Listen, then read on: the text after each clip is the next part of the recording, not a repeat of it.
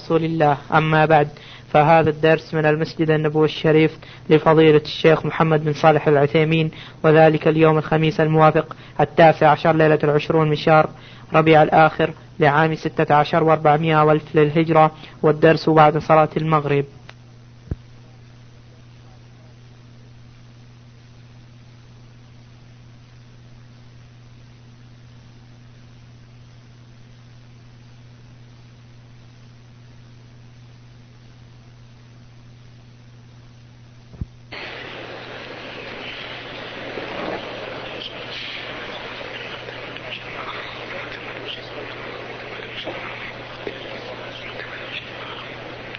الحمد لله رب العالمين.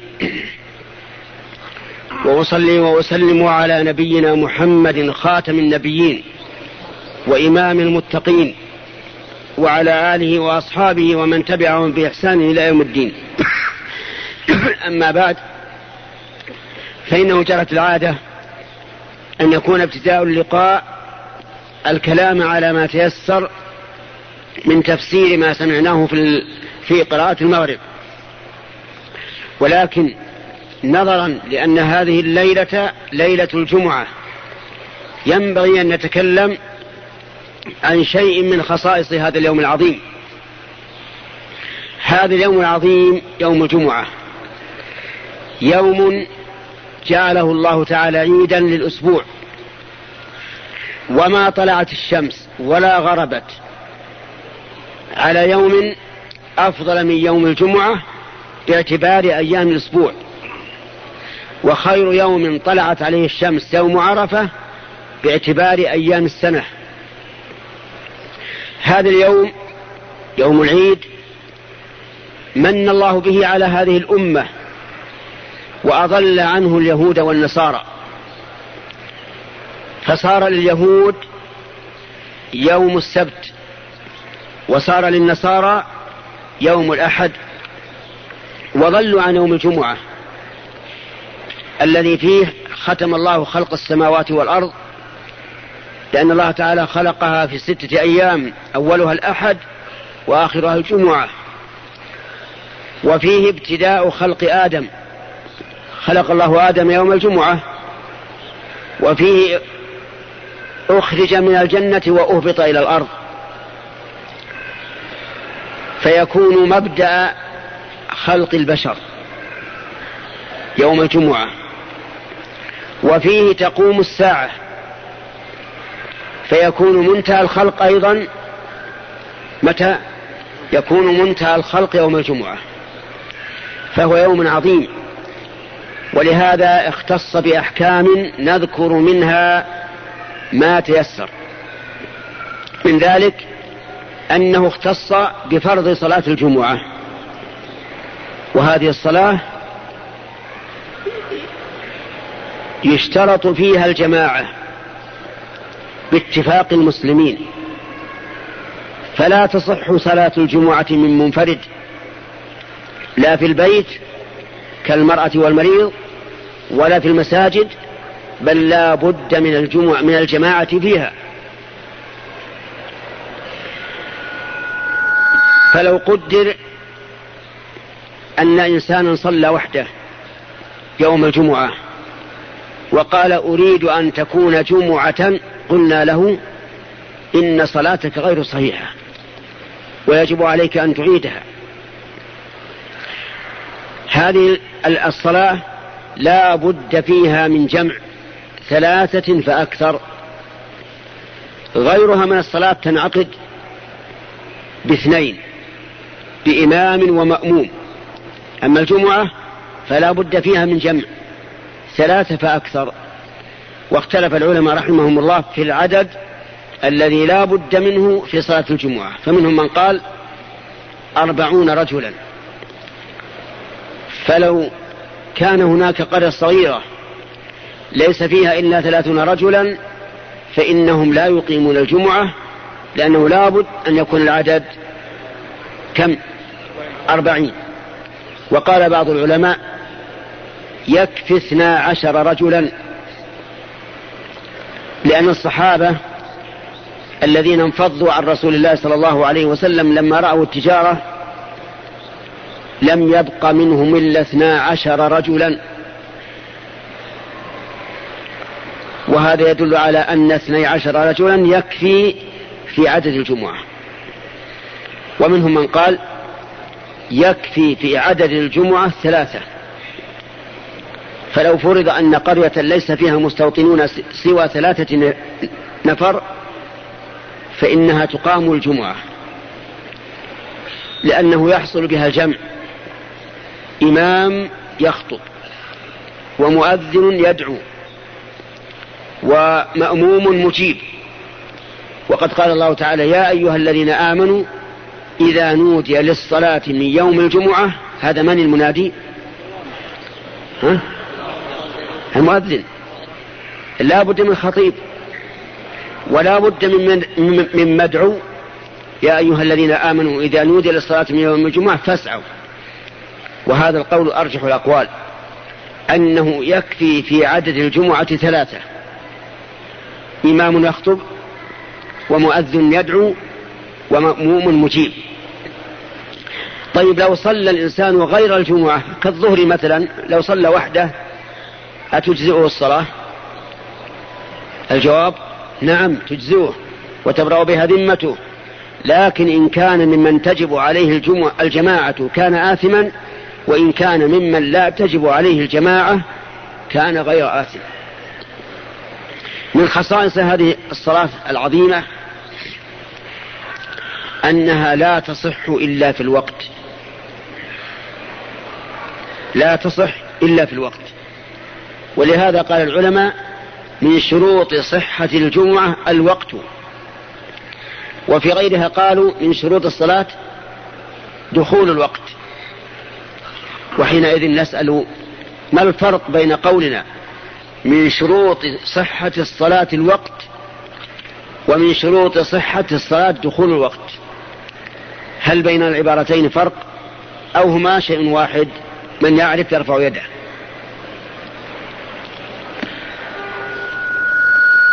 تفضل. قم. قم يا وما هو؟ الفرق أن دخول الوقت يعني إذا خرج الوقت يصح الصلاة إذا نام عن الصلاة أو شيء. نعم. لكن الوقت إذا خرج إذا إذا قلنا الوقت والوقت إذا خرج لا يصح الصلاة. تمام. بارك الله فيك. الفرق بين قولنا من شروط صحة الصلاة دخول الوقت وقولنا من شروط صحة الصلاة الوقت.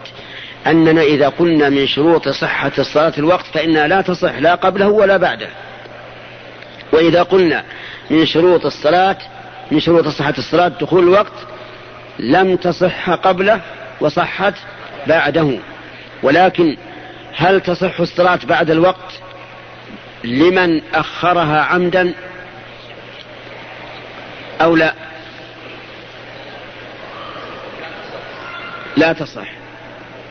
ولمن أخرها نوما أو نسيانا؟ نعم تصح. تمام. الصلاة التي غلو الجمعة لو أن الإنسان نام ولم يستيقظ وليس عنده من يوقظه فلم ينتبه إلا حين خرج الوقت فإنها تصح. يصليها وصلاة صحيحة.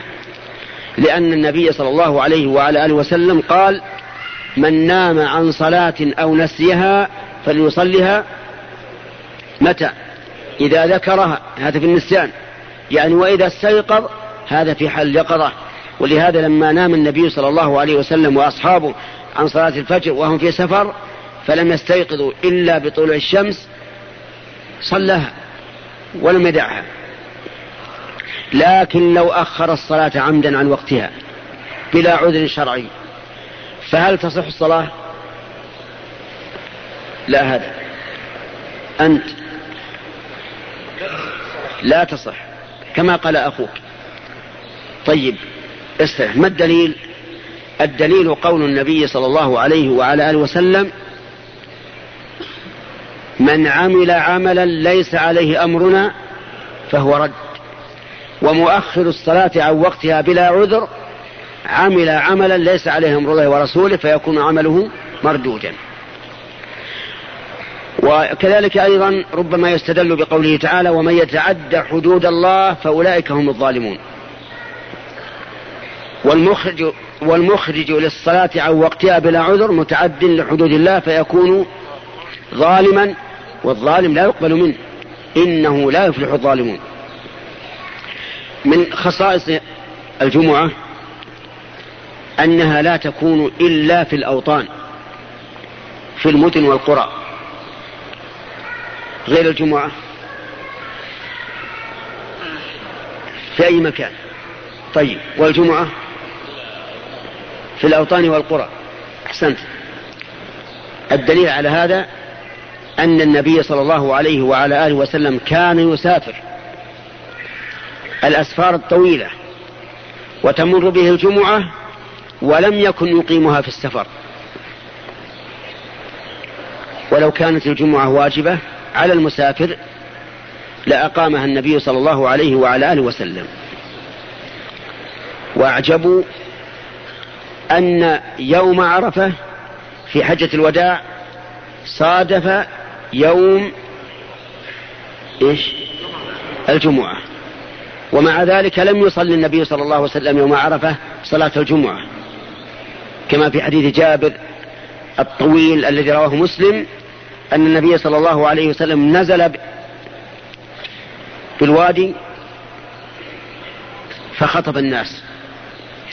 خطبة معروفة بليغة ثم أمر بلالا فأذن ثم أقام فصلى الظهر ثم أقام فصلى العصر.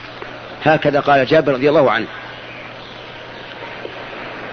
ولقد ظل من قال إن الجمعة تقام في السفر. وخرج عن هدي النبي صلى الله عليه وسلم. وعليه إذا فعل أن يعيدها. إن كان يريد إبراء ذمته وإقامة حجته عند الله عز وجل لأن هذا ليس موضع اجتهاد. حتى يقال لا إنكار في مسائل الاجتهاد. هذا السنة فيه واضحة أجلى من النهار في في ارتفاع الشمس.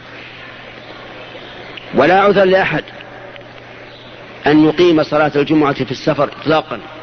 لكن لو صادف أنك في بلد نازل تريد أن أن تواصل السفر في آخر النهار وجب عليك أن تصلي مع المسلمين. لأن الله يقول يا أيها الذين آمنوا إذا نودي للصلاة من يوم الجمعة فاسعوا إلى ذكر الله. والمسافر من المؤمنين ولا من غير المؤمنين؟ من المؤمنين فيشمله الخطاب. ومن خصائص هذه الصلاة أنه لا يجمع إليها ما بعدها. والذي بعدها ما هو؟ الأخ. نعم.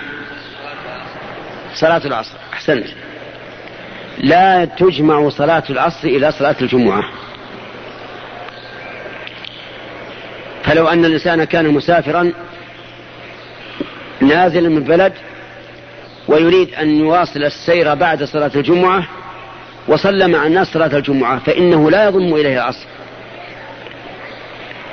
لماذا؟ لأن السنة إنما وردت في الجمع بين الظهر والعصر وصلاة الجمعة ليست صلاة ظهر بالاتفاق. لا أحد يقول إن صلاة الجمعة صلاة ظهر وعلى هذا فنقول واصل السفر وإذا دخل وقت العصر وأنت في السفر فصلي حيثما أدركتك الصلاة. ومن خصائص هذه الصلاة العظيمة أن القراءة فيها جهر. القراءة فيها جهر. وغيرها سر إلا ما كان مثلها في جمع الناس. فيكون جهرا. ولهذا نرى أن صلاة العيدين القراءة فيها جهر. الكسوف جهر. حتى في النهار. لو كسبت الشمس فالقراءة فيها جهر. الاستسقاء جهر لأن الناس مجتمعون. فهذا الاجتماع الموحد جعل القراءة في الصلاة جهرا ولو كانت نهارية. واضح يا جماعة؟ هل, هل فهمتم ما قلت أو لا؟ مفهوم؟ إذا من خصائص صلاة الجمعة أنها إيش؟ أن القراءة فيها جهر بخلاف الظهر. وذلك من أجل أن يجتمع هذا الجمع الكبير على قراءة واحدة وهي قراءة الإمام. من خصائص صلاة الجمعة أنها تصادف ساعة الإجابة. تصادف ساعة الإجابة. التي قال عنها النبي صلى الله عليه وسلم لا يوافقها عبد مسلم وهو قائم يصلي يسأل الله شيئا إلا أعطاه إياه. وهذه نعمة عظيمة. هذه ليست موجودة في صلاة الظهر مثلا لكنها في صلاة الجمعة. فأرجى ساعات الجمعة في الإجابة هي وقت الصلاة. أولا لأن ذلك جاء في صحيح مسلم من حديث أبي موسى الأشعري رضي الله عنه.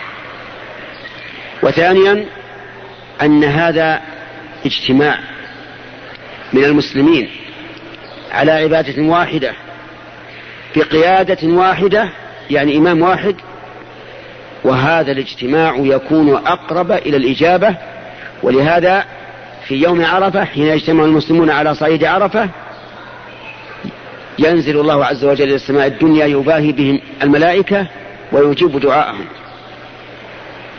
لذلك احرص يا أخي على الدعاء في هذا الوقت. وقت ساعة صلاة الجمعة. لكن من أين تدخل هذه الساعة ومتى تخرج؟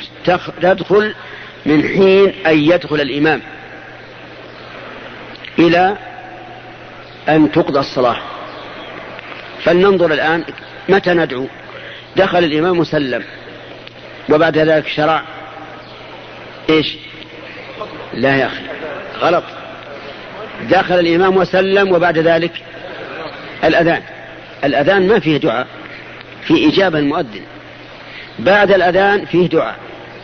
أي بين الأذان والخطبة فيه دعاء. تقول بعد الأذان يا أخ. الله رب هذه الله رب. اللهم رب هذه الدعوة التامة والصلاة القائمة. آت محمدا الفضيلة والوسيلة. وابعث الله مقاما محمودا الذي وعدته إنك لا تخلف الميعاد. بارك الله فيك. طيب. هذا يقال بعد متابعة المؤذن. ثم تدعو بما شئت. ما دام ما دام الخطيب لم يشرع في الخطبة فأنت في حل. ادعو الله بما شئت. كذلك أيضا بين الخطبتين. تدعو الله بما شئت من خيري الدنيا والآخرة. كذلك أيضا في أثناء الصلاة. في السجود دعاء ولا لا؟ في السجود دعاء. نعم في السجود دعاء. وأقرب ما يكون العبد من ربه وهو ساجد كما ثبت ذلك عن رسول الله صلى الله عليه وسلم. أقرب ما تكون من الرب وأنت ساجد. لماذا؟ لأن هذه الهيئة أعني هيئة السجود أكمل ذل للإنسان. أي عضو فيك أشرف؟ الوجه؟ الوجه. أين تضعه في السجود؟ في الأرض موطئ الأقدام. موطئ الأقدام. فرأسك جبهتك مساوية لأصابع رجليك. بهذا الذل والتطامن العظيم صار الإنسان أقرب ما يكون من ربه جل وعلا لأن من تواضع لله رفعه. أقرب ما يكون عبد من ربه وهو ساجد استغل هذه الفرصة. أكثر من الدعاء. دعاء إيش؟ بأي شيء تدعو؟ بأي شيء؟ بالذي تريد من خير الدنيا والآخرة. طيب لو قال الإنسان في دعائه اللهم ارزقني سيارة جميلة. يصلح؟ يصلح.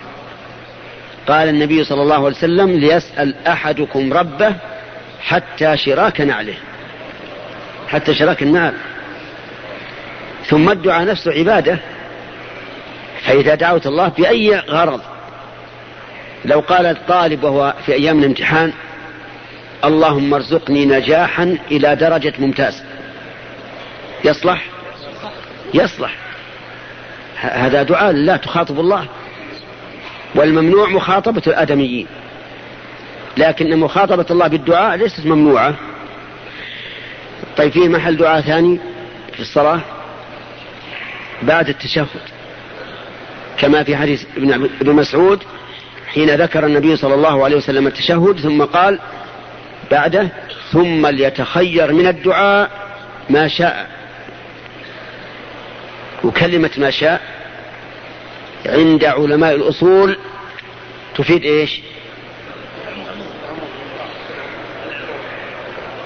واحد منكم يرفع يده لأنه ممكن في مجال المناقشة. مستعد للمناقشة؟ تفضل. ما دليلك على أن اسم الموصول يفيد العموم؟ لا هذا التعليل بالحكم ما يصلح. نحن نريد التعليل بما يوجب الحكم.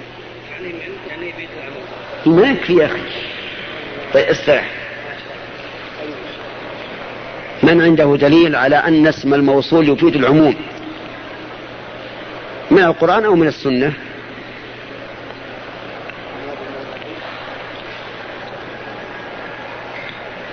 والذي جاء بالصدق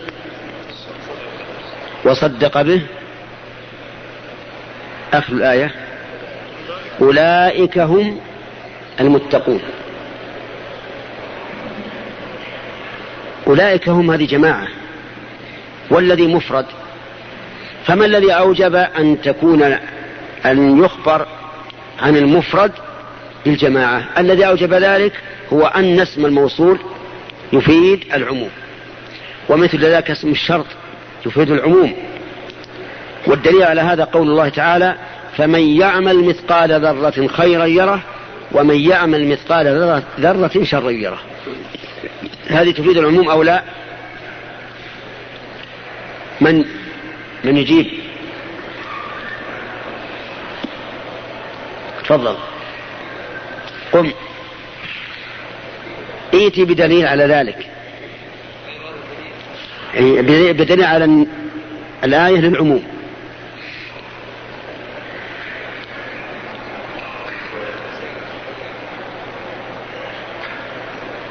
طيب استرح.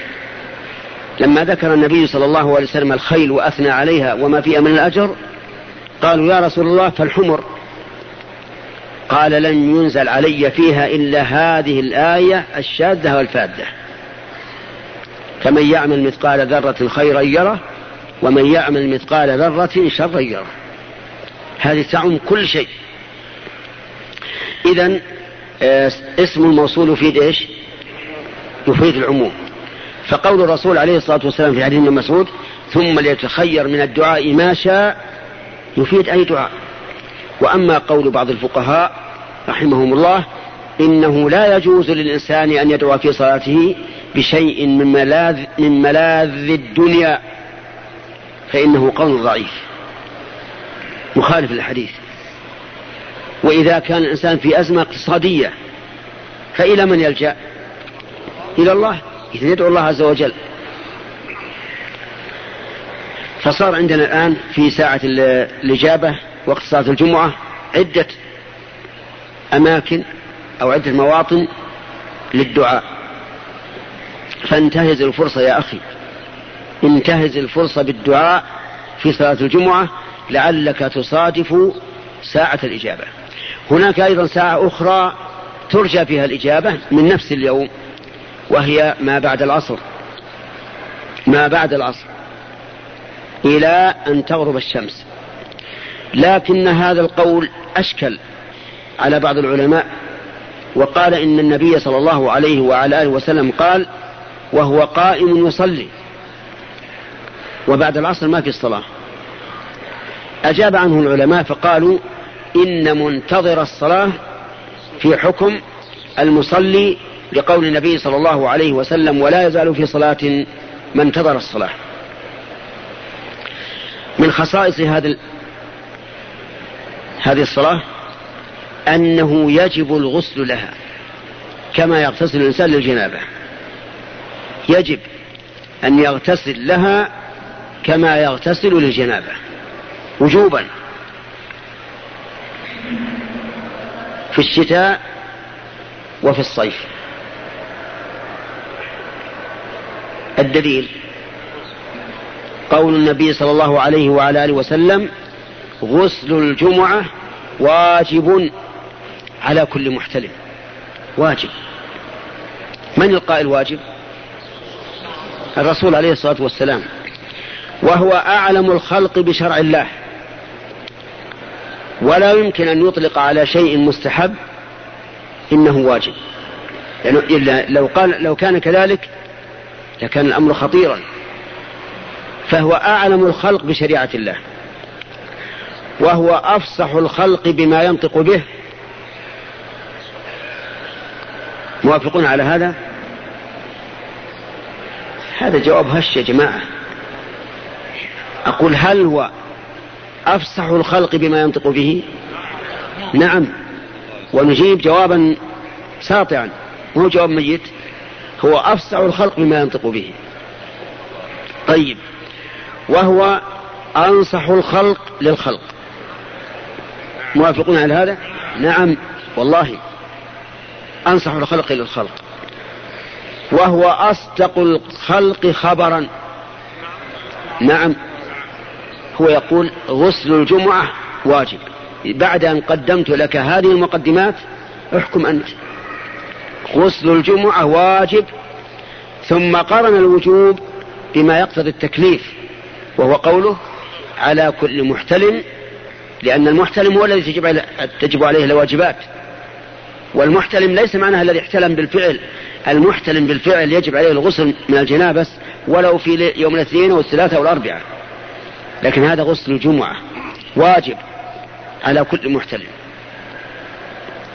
أظن أننا لو قرأنا هذه العبارة في مصنف من مصنفات الفقه لم يبقى عندنا شك بأن المؤلف يرى إيش؟ يرى الوجوب. فكيف والناطق به محمد رسول الله صلوات الله وسلامه عليه؟ ثم إن في الغسل فائدة للبدن تنشيطا وتنظيفا. طيب ويدل للوجوب ما جرى بين عمر وعثمان رضي الله عنهما. كان عمر يخطب الناس فدخل عثمان في أثناء الخطبة. فكأن عمر لامه على تأخره. قال والله يا أمير المؤمنين ما زدت على أن سمعت الأذان فتوضأت ثم أتيت. مشغول قال له عمر أمام الناس وهو يخطب. والوضوء أيضا يعني تقتصر على الوضوء أيضا وتجي متأخر. وقد قال النبي صلى الله عليه وسلم إذا أتى أحدكم الجمعة فليغتسل.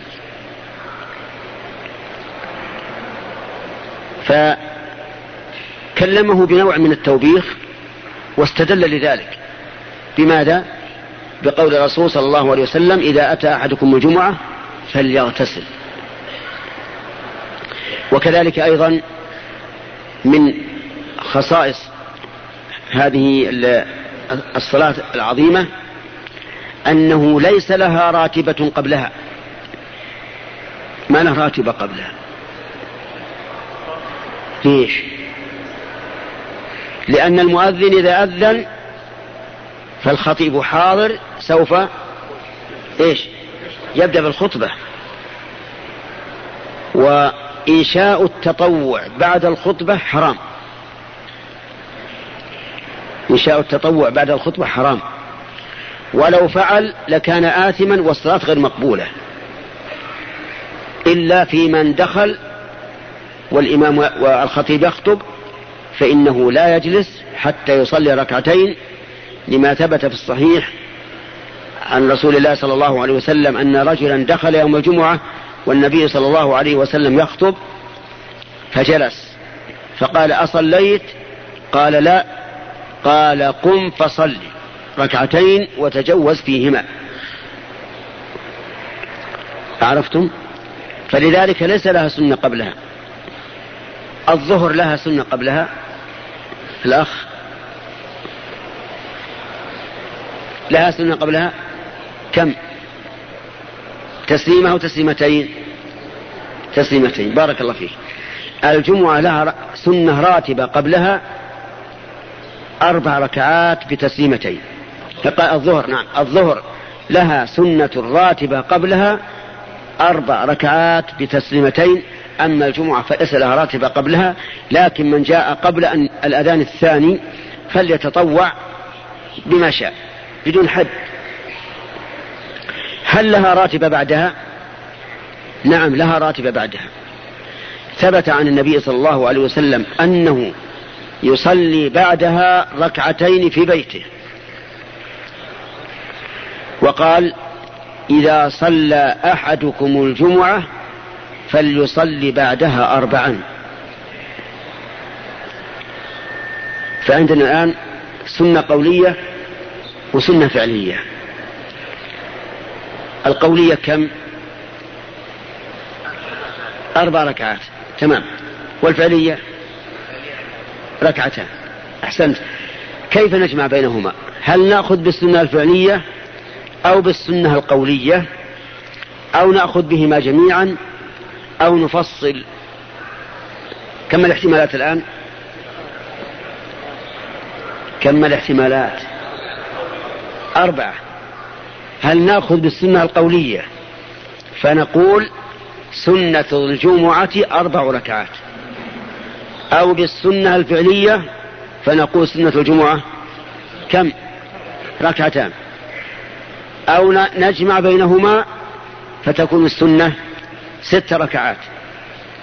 أو نفصل والتفصيل أذكره لكم إن شاء الله. فالاحتمالات كم الآن؟ أربع. من العلماء من قال السنة ركعتان في البيت. لأن هذا فعل النبي صلى الله عليه وسلم وقد قال الله تعالى لقد كان لكم في رسول الله أسوة حسنة.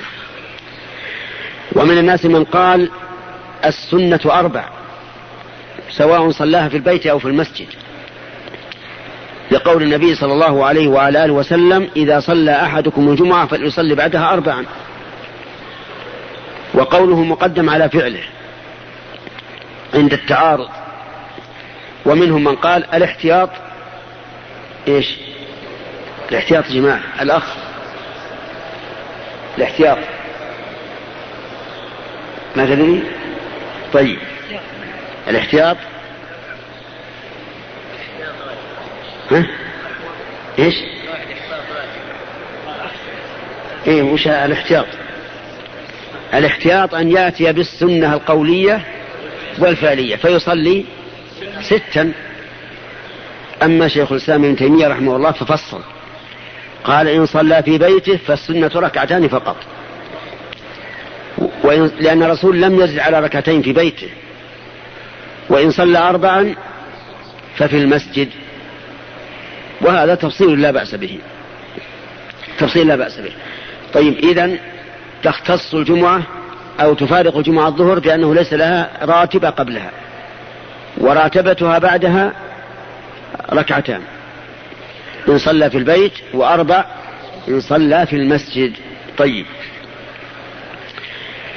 أما يوم الجمعة فله خصائص. الآن تكلمنا عن خصائص الصلاة. يوم الجمعة له خصائص. منها أنه يسن للإنسان أن يقرأ فيه سورة الكهف. كاملة. وليس في فجر يوم الجمعة كما يفعل بعض الأئمة الجهال بل في غير الصلاة لأن لأن فجر يوم الجمعة يقرأ فيه بصورتين معروفتين يبينهما لنا الأخ.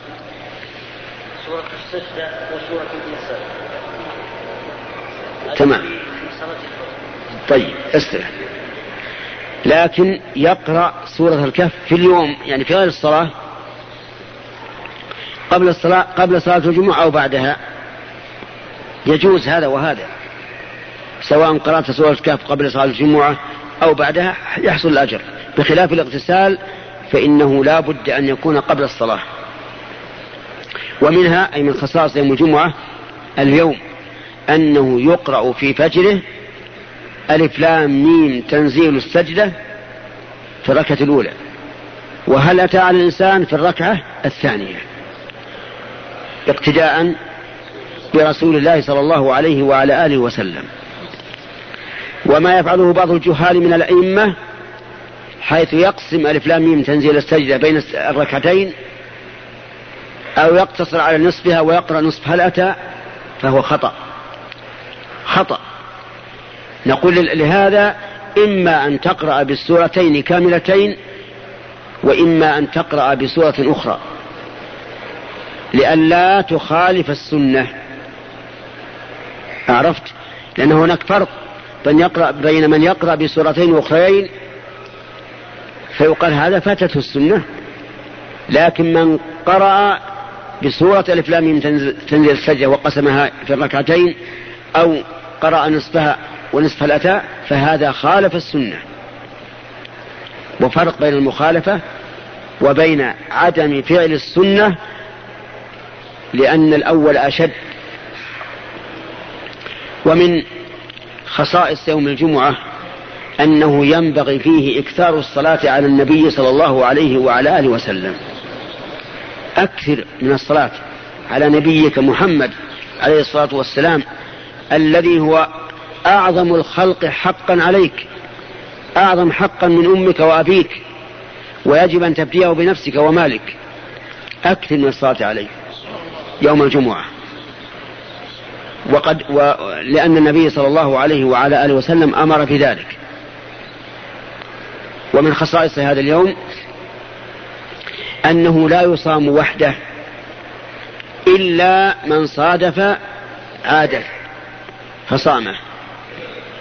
يعني لا يمكن أن تفرد يوم الجمعة بصوم. فإما أن تصوم يوم الخميس معه وإما أن تصوم الأخ. قم.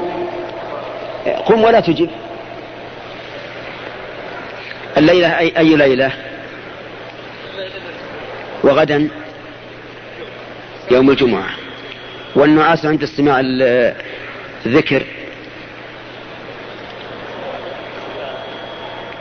نعم. طال عنك النوم الآن؟ استرح. طيب استمع. يوم الجمعة لا يصام وحده. يعني إما أن تصوم يوم الخميس أو أو أو السبت. تصوم معه السبت. إلا من كان له عادة فصادف عادته مثل أن يكون ممن يصوم يوما ويفطر يوما. فصادف يوم الجمعة يوم يوم صومه. فلا بأس يصوم ولا حرج. وكذلك لو كان يوم الجمعة يوم عرفة صم ولا حرج. وكذلك لو صادف يوم الجمعة يوم عاشوراء صم ولا حرج. ولكن يوم عاشوراء يختص بأنه يصام يوما يوم قبله أو يوم بعده مخالفة لمن؟ لليهود. أما يوم السبت فصومه جائز لمن أضاف إليه الجمعة. وأما بدون الجمعة فلا تصم يوم السبت. لا تفرده. ما لم يصادف عادة أو يوما مشروعا صومه كيوم عرفة أو يوم عاشوراء. من خصائص هذا اليوم أعني يوم الجمعة أنه عند بعض العلماء تسن فيه زيارة القبور يوم الجمعة لكن هذا ليس بصحيح.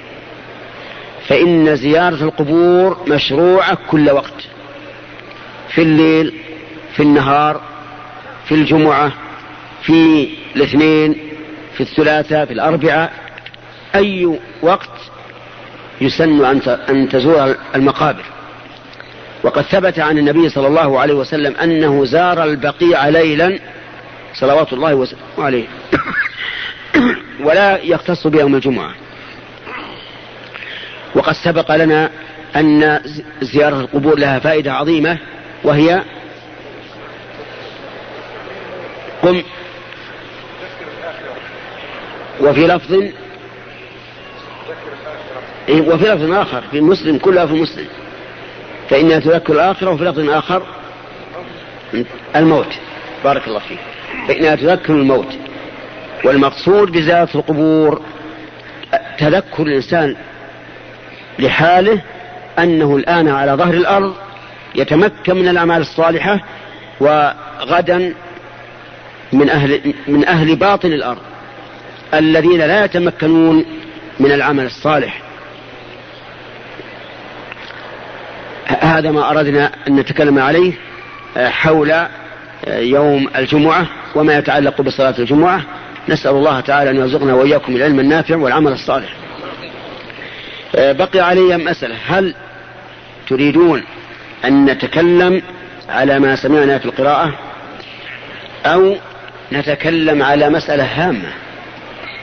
نعم على مسألة هامة. طيب هذه المسألة الهامة المهمة العظيمة المدلهمة هي السلام. سلام الناس بعضهم على بعض.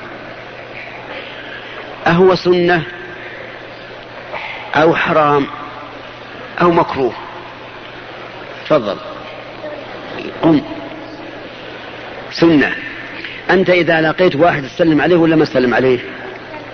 تسلم عليه. بارك الله فيك. استلم العجب أنك الآن تسلم على بعض الناس خارجا من المسجد أو داخلا فيه ويستنكر. يلتفت وش هذا؟ كأنه لم يشرع السلام بين المسلمين. أليس هذا كذلك؟ ألم تدركوا هذا يا أخواني؟ أنا أدركته. إذا سلمت استنكر. وش هذا اللي سلم؟ كأنه ليس في بلاد المسلمين. مع أن السلام له فضائل عظيمة. منها أنه سبب لدخول الجنة. ودليل ذلك قول النبي صلى الله عليه وسلم والله أو قال والذي نفسي بيده لا تدخلوا الجنة حتى تؤمنوا. كمل الحديث. كمل. قم. لا تعرف الحديث؟ هذا مهم الحديث. من يستعد تكميله والله أو والذي نفسي بيده لا تدخلوا الجنة حتى تؤمنوا.